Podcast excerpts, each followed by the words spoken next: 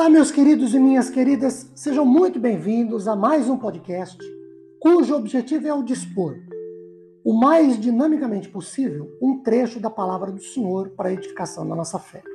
Meu nome é Ricardo Bresciani e eu sou pastor da Igreja Presbiteriana Filadélfia de Araraquara, situada na Avenida Doutor Leite de Moraes, 521, na Vila Xavier. É sempre um, uma grande alegria levar a todos vocês mais uma reflexão bíblica, hoje tendo como base o texto de João, Evangelho de João, capítulo 8, versículo 32, que diz assim: Conhecereis a verdade e a verdade vos libertará. Bem, há tempos atrás, eu li um livro cujo título é Fazendo a Igreja Crescer. Ele foi escrito pelo reverendo William Smith com participação do reverendo Solano Portela, editado pela editora Os Puritanos.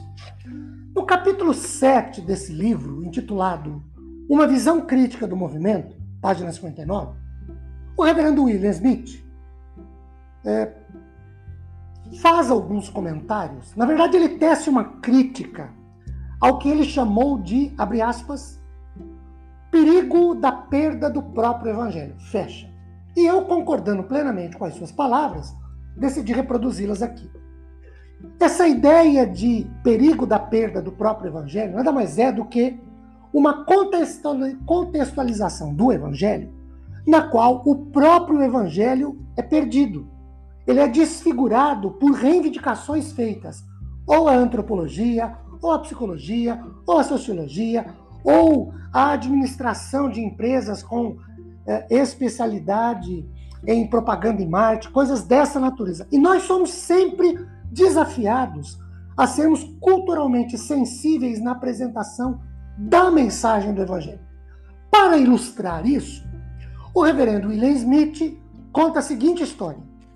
Ele nasceu na Flórida, passou muitos anos como ministro no, no Mississippi e levou um bocado de tempo, por causa da sua cabeça dura, até que ele compreendeu que as pessoas do Mississippi eram bem diferentes das pessoas da Flórida. E ele dá um exemplo disso.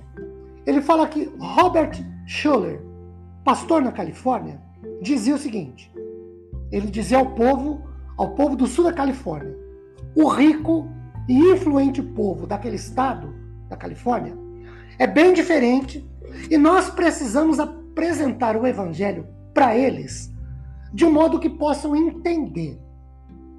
E aí, o reverendo William Smith pergunta: mas o que significa isso?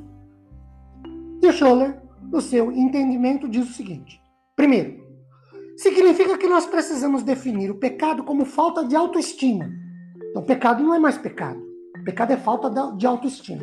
Segundo, significa que nós precisamos reinterpretar palavras do reverendo Schuller. Precisamos reinterpretar tudo que é apresentado de um modo negativo da Bíblia e falarmos de coisas de um modo positivo. Então, então tudo que está errado passa a ser relativizado. Terceiro, significa que nós precisamos falar de uma descoberta da necessidade de autoestima como uma segunda reforma não mais mudança de vida, não mais renúncia ao pecado, ao mundanismo que é inimigo de Deus, mas problema de autoestima. E quarto, na, no entendimento do reverendo Robert Schuller, reinterpretar o evangelho significa apresentar um evangelho sem pecado, sem morte expiatória de Cristo, sem necessidade de arrependimento. Queridos, esta é uma religião muito presente nos dias de hoje, que é uma religião do se sentir bem. A possibilidade de um evangelho moldado aos nossos próprios interesses. Uma religião e espiritualidade de auxílio próprio, de autoajuda. Pecado não é tratado, admitido, confessado, disciplinado como pecado. Ser um real, verdadeiro, autêntico servo de Deus, seguidor de Jesus Cristo, é isso. Foi assim que Jesus ensinou seus discípulos a pregarem o Evangelho. Esse Evangelho fácil, de uma não renúncia ao eu, é o autêntico Evangelho de Jesus? Não, não é. O que nós precisamos é de uma volta à genuinidade do Evangelho. O Evangelho que diz que pecado é pecado e que o pecador precisa se arrepender, confessar-se pecador, arrepender-se do seu pecado e converter-se a Deus, mudar de vida. Esse é o Evangelho de Jesus. Boas novas de salvação ao que está perdido. Não concordemos com esse evangelho fácil que é pregado nas televisões, nas mídias sociais, onde você não precisa renunciar nada, não precisa confessar nada, onde você tem que reivindicar as coisas. Esse não é o evangelho de Jesus. Essa não é a palavra de Deus que nós precisamos e devemos seguir.